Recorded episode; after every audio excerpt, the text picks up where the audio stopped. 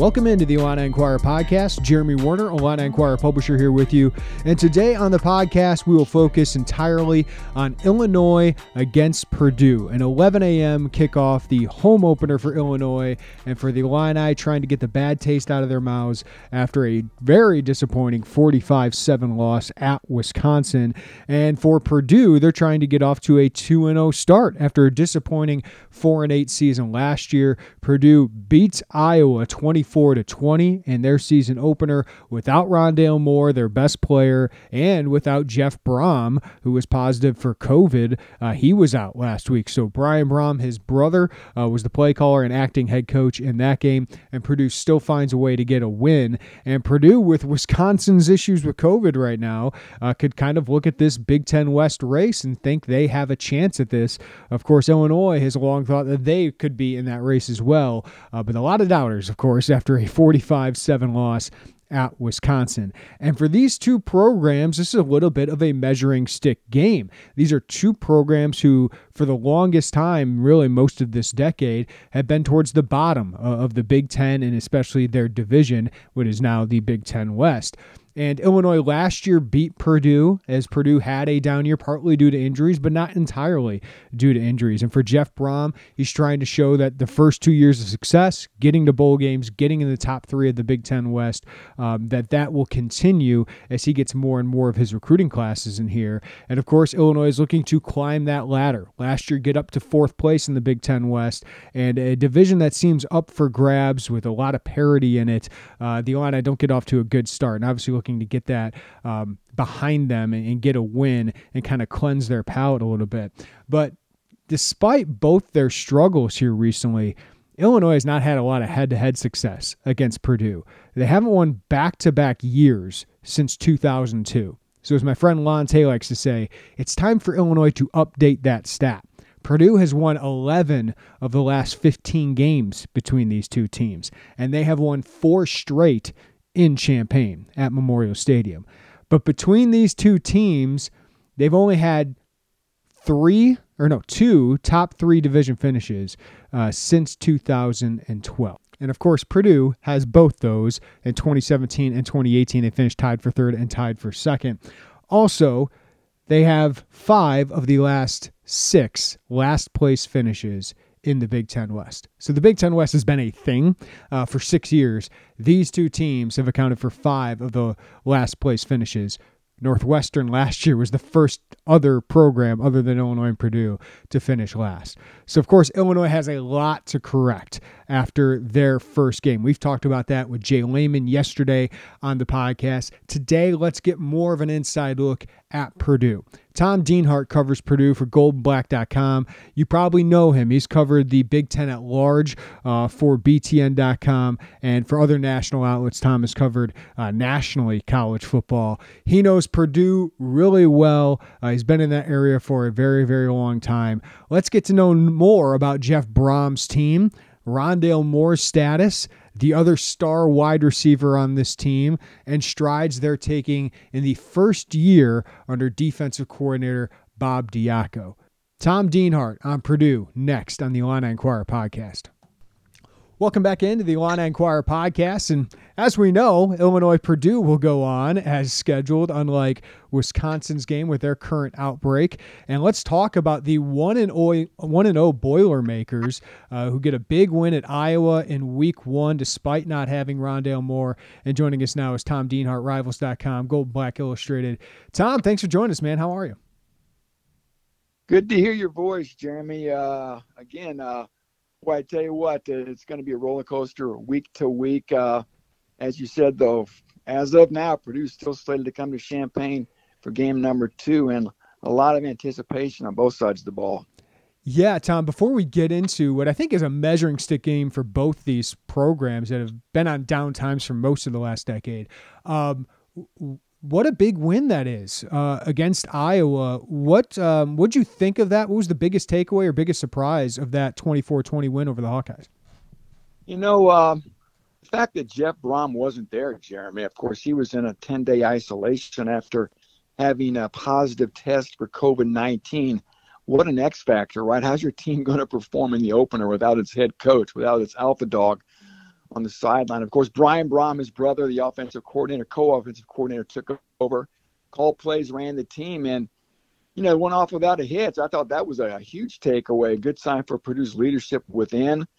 Um, you know, personnel-wise, Jeremy, I think the play of, of, of David Bell continues to amaze. Uh, 13 catches, co-Big Ten Offensive Player of the Week, and also, you know, while while Bell was an easy headline, Jeremy, I think the defense the play of the defense, new coordinator Bob Diaco was really key. a few big plays were allowed. They got off the field on third downs, and they generated two turnovers. So so far so good for a defense that has to improve this year if Purdue wants to finish on the plus side of 500 obviously the headline with Jeff Brohm's program is always going to be the offense, but I'm glad you you mentioned the defense, Tom, because that that was impressive, and I think it was the biggest question mark right after last year getting a new defensive coordinator you know you got talent up front with Lorenzo Neal and George Karlaftis, and, and Karlaftis is going to hear his name early in the 2022 NFL draft probably.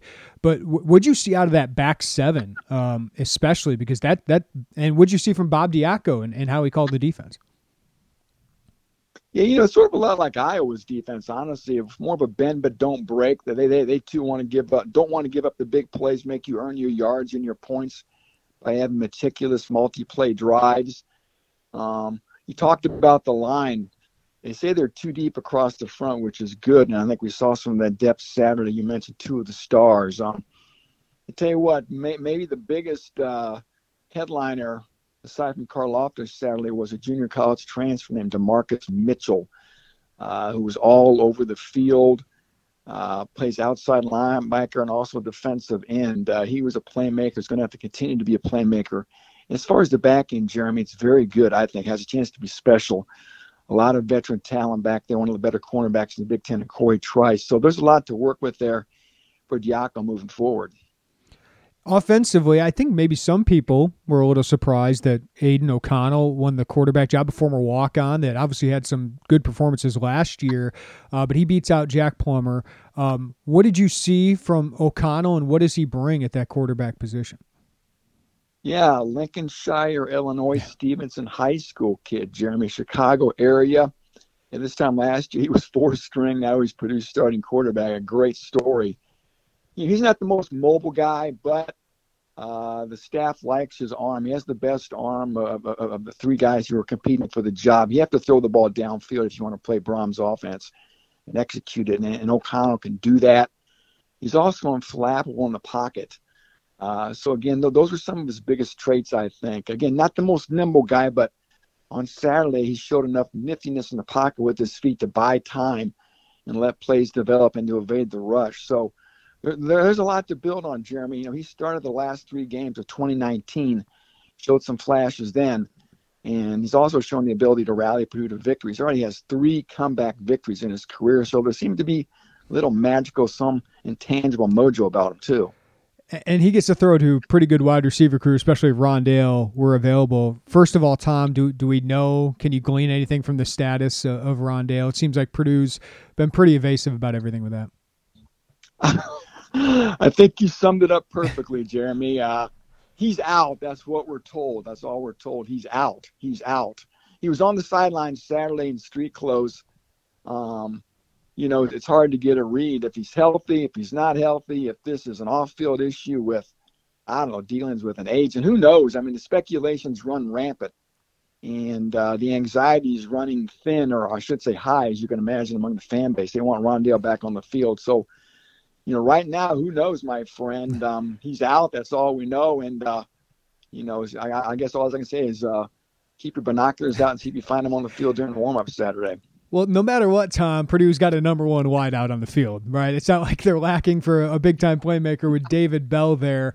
Um, what is what has impressed you most with him? Like he's obviously different than Rondale, but how does Purdue use him, and why is he so effective? He works on the outside, and uh, you know what? He he just catches everything. We talked to the the wide receivers coach uh, this week, and I asked him what's the best thing David Bell does, and that was the first thing out of his mouth was he just catches the ball. He catches everything. He's not a blazer, um, but he's a competitor with great hands who does all the little things well and, and, and works extremely hard. And and again, the fact he's a competitor and has great hands and just productive. And you know what? He, he always finds a way to get open. He's just one of those guys. Uh, plus, he's a good person as well. So, yeah, he's the linchpin right now without Moore. And again, they, they've got some other nice options at wide receiver they want to continue to develop, and there should be no shortage of guys for O'Connell to look for on Saturday over Memorial Stadium. I was going to say Purdue threw it 50 times, um, and 13 of the 31 catches were, were by David Bell, but that means 18 went elsewhere. Uh, even without Rondale, who are the other targets Illini fans got to worry about? And get this too, Bell was targeted 21 times Saturday. Can you believe that? Uh, really, his, his sidekick was Milton Wright, a true sophomore from Louisville, built a lot like David Bell, 6'1", 6'2", 200 pound kid. Coming on, his hands have improved. A littler guy, Amad Anderson, watch him working out of the slot. TJ Sheffield's a redshirt freshman they like. And Jeremy, they even got a true freshman wide receiver on the field sadly. A big kid from Detroit named Maliq Carr. Almost looks like a tight end. Hmm. Six foot five, 230 pounds, if you can believe it. And they also they will throw to their running backs. Their top running back, King Doerue, didn't play Saturday. He had a hamstring issue. We're not sure if he's going to be available. Uh, no worries because uh, Zander Horvath took over almost a Mike Alstott miniature. Uh, just a bulky, strong guy who can catch the ball and run over people. He even leaped over a defender last week. So he's a nimble guy, sort of a throwback, almost like a fullback playing running back uh, for the Boilermakers. He, he may end up having to carry the load again Saturday. Who knows? I was going to ask you uh, because Tom, just to, just to give you some some background here, when I was in grade school, I had a Mike Alstott Tampa Bay Buccaneers jersey because he's from Joliet Catholic and I'm from Manhattan, yep. Illinois, which is very close. And one of my friends, his cousin, was Mike Alstott, so I just loved him. I loved the Bucks uniforms. I wore that thing out. Um, it, you know, the numbers are, are, peeling off. I still have it in, in my closet. But Zander Horvath, it is it is hard not to make that comparison, right? The the 40 number playing at Purdue. Yeah. He's kind of an old school guy in that backfield. You're exactly right. You weren't the only guy with the number 40 Bucks jersey, I'm sure. Um, I remember watching Alstott at Purdue, obviously, and boy, uh, how many times my jaw dropped and I would watch that guy emerge from a pile, still running the ball when you thought for sure he was tackled. So the exploits of a Alstott, Joliet Catholic are – are legendary in West Lafayette and down in Tampa, obviously. And you're right, Horvath. I'm not saying he's Mike Alstott, but he's got a lot of those same characteristics. And you said right down to the number. So he, he's a fun guy. And you know what, Jeremy, just like Aidan O'Connell, Horvath came to Purdue as a walk-on. You know, he hmm. was headed to Indiana as a linebacker walk-on, came to Purdue. And again, that's two walk-ons that played big roles, two former walk-ons who played big roles for Purdue last weekend just to get a, a, bigger picture on Purdue, um, I mean, obviously they got to be happy after a week one win. But last year they, they dipped a little bit. I know Rondale's injury played a part. I know they had injuries uh, a lot last year, but they go four and eight. They lose to a team like Illinois at home in that monsoon. What what is this year for Purdue? How good can they be, or what are their expectations? Yeah, Illinois embarrassed them last year. They said as much. Really took it to Purdue you know, it's one not, not, not to get off on a tangent, but I was doing some research. Purdue, I think Jeremy's eight and two in its last ten trips to, to, to Illinois, which is bizarre. They've had a lot of success playing over there. Um, this is, you know, like you said, last year was a disappointment, four and eight. Um, you mentioned the injuries; that obviously was a big part of it. Uh, that went well beyond Rondale Moore's absence too. Um, you know, I'm not saying there's pressure on Brohm to win, but I think people want to see some type of progress. I think when you look at the schedule, I think it's favorable cross division games with Indiana and Rutgers. I'm not saying that they're, they're, that's that's light lifting, but it's better than playing Michigan, Ohio State. And I, I, think there's a sense that, that that schedule can be accommodating, and you'd like to think in a nine-game schedule, if Purdue can play nine games, that they can maybe finish five and four. So, Tom, what what is the what does this game mean for the Boilermakers, and, and what are the keys for them getting another win in Champaign? Well, I, both teams probably think they can win this game, right? Mm-hmm. Uh, you know, you, you have to win it, like I said, if you want to finish over 500, if you're Purdue, I think. Um, so, yeah, for, for, them to win, they're going to have to follow that same formula that I think they used against Iowa last week. They're, they're going to have to be good up front on both sides of the ball, have some semblance of a ground game to keep the Illinois defense off balance. And they're still going to be pass heavy, but you got to be able to run, especially in third and short and fourth and shorts. And defensively, like I said before, um, don't give up the big plays. Make Illinois earn its points. I think Purdue's going to have to get probably at least one or two turnovers as well. So, just from the flip side of it, Tom, what do you think Illinois can try to attack? Like, what, what are Purdue's weaknesses?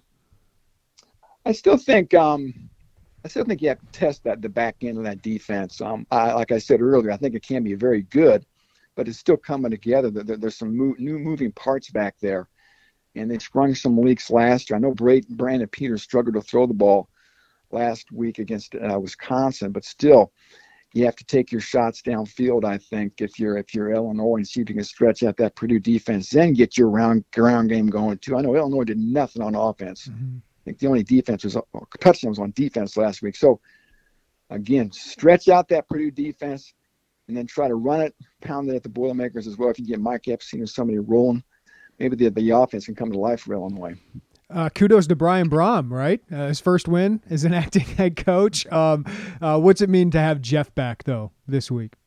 It's big. You know, uh, Brian's personality was a 180 from Jeff. Anybody who's seen a Purdue game knows how demonstrative Jeff is on the sideline, very emotional, likes to yell, shall we say.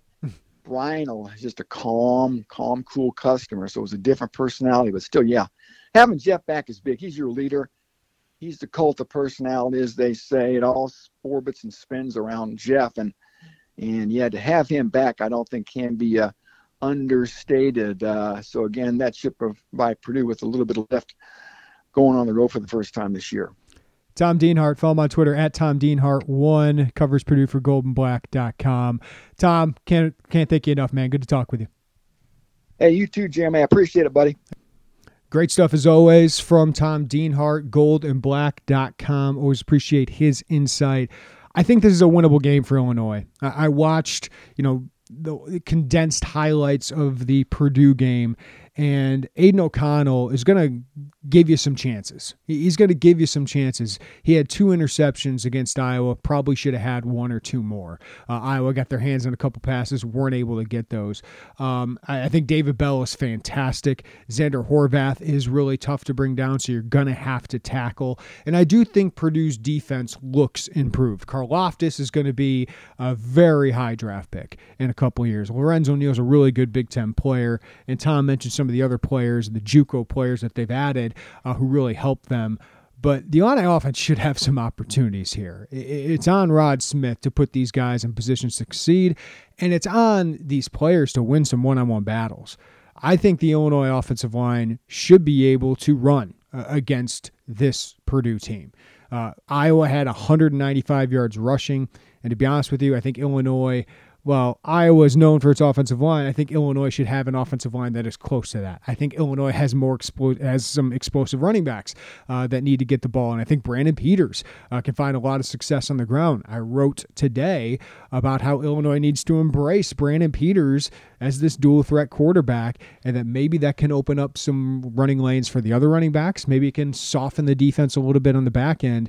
But you got to get the tight ends involved. Um, now, do you have to target Luke Ford 10 times? No, but you got to get those guys involved. Daniel Barker, Luke Ford. We'll see if Daniel Imatorbhebhe is healthy for this one.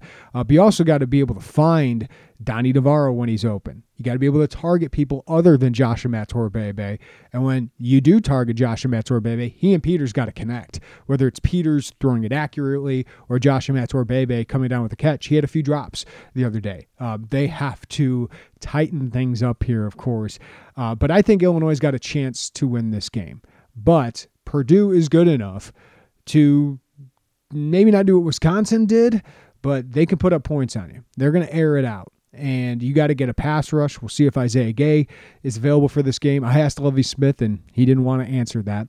But uh, we'll see if Isaiah Gay is there. But uh, Lovie Smith's going to have to dial up some pressure. I do feel like Illinois' run defense will do pretty well. I do think this uh, secondary can keep things in front of them as long as they don't make those huge busts in, in, the back end. And I wonder if there's a personnel change, if Quan Martin starts over Derek Smith, or if Derek Smith corrected the things, Sydney Brown corrected the things on the back end, because Illinois did tackle well against Wisconsin. You just got to keep things in front of you and force Aidan, Aidan O'Connell to put together long drives and to hopefully take advantage uh, of those uh, mistakes that he probably will make and certainly did against Iowa. And Iowa didn't take full advantage of those mistakes. And credit to Purdue's defense, Diaco, like Lovie Smith, has a has a real focus on takeaways. Uh, and, and Mike Epstein's early fumble was a bad omen for Illinois, but it also put the Illinois defense in a bad spot, and it you know, Illinois after a first down throw to Joshua Imatorbhebhe, it ruined some rhythm for them and put them behind right away, which obviously this team